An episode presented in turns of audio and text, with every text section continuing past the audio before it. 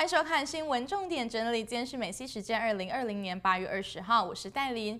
新闻首先要带您看到，美国加州法院上周下令，轿车服务业者 Uber 与 Lyft 必须将旗下司机视为公司雇员，让他们享有失业、医疗保险等福利资格。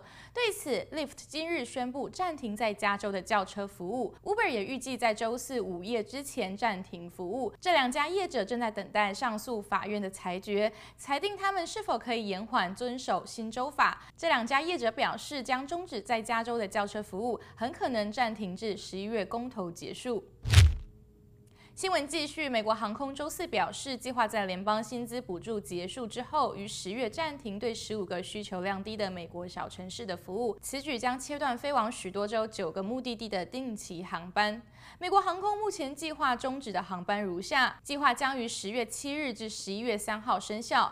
之所以选择这些机场，是因为他们的载客需求较少，而且近期内不太可能反弹。航空公司工会和包括美国航空在内的航空公司高管，已敦促议员们再提供两百五十亿美元的工资补助金和贷款给航空公司。尽管该倡议在国会得到了两党的支持，但立法者们还未能达到一项协议。这可能包括额外航空补助的国家冠状病毒援助计划。目前，由于人们对新冠病毒和旅行限制的担忧，航空旅行需求急剧下降，飞行人数已经从四月份创下的逾十年低点增加，但在夏季高峰期仍然尚未见起色。新闻继续，洛杉矶动物园将于八月二十六日重新开放，并制定了新的健康与安全规程。这是自三月十三日关闭以来，动物园第一次开放。入园的游客必须提前注册入场门票，普通入场和会员预订均于今日中午开放。游客和工作人员都必须佩戴口罩，两岁以下的孩子例外，特别是在园区内也必须保持人与人的距离。今年洛杉矶动物园七月失去了两头老年狮子的同时，今年又有一些小动物出生喽，包括一只大角羊、两只刚果孔雀和一只小牛。想要带小朋友参观动物园的家长们，记得上网预订门票。下则新闻重点：随着加州大火持续蔓延，Google 今日宣布将更新地图和搜寻，以详细说明美国大火的大小、边界和位置。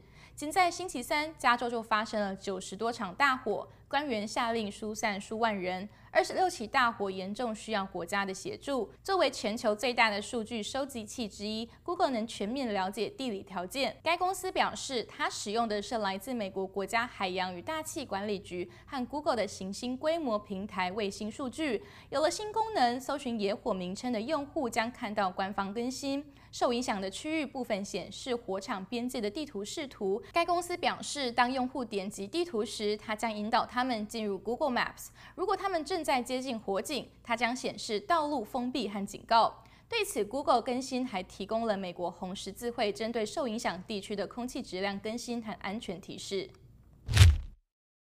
焦点继续关注，随着疫情大流行，永久性的改变我们的购物方式。连锁餐厅 Taco Bell 推出了得来速的新设计。近几个月来，得来速的通道使用激增，在线订购和交付给运营带来了压力。在 Taco Bell 的第二季度，尽管同家店面的销售额下降了百分之八，但与去年同期相比，得来速至少服务了四百八十万辆汽车。新的 Go Mobile 设计还具有专用于非接触式的路边取货停车位，还用于索取订单的室内货架。饭厅的大小会因市场而异，但不仅仅是 Taco Bell 的外观和餐厅会发生一些变化，它的厨房将进行技术改造。该技术将告诉员工以最快的方式下订单，并与顾客沟通以最简单的方式领取食物。这两个双通道、直通车道、高科技厨房和其他新颖的设施和场所，计划于二零二一年的前三个月开放。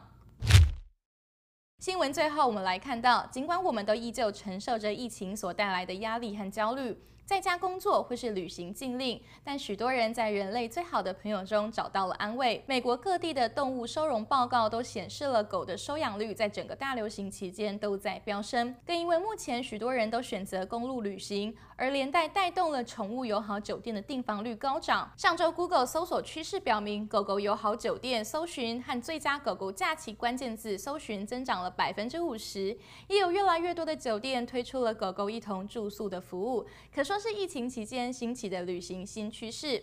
以上就是今天的新闻编译整理，我们明天见。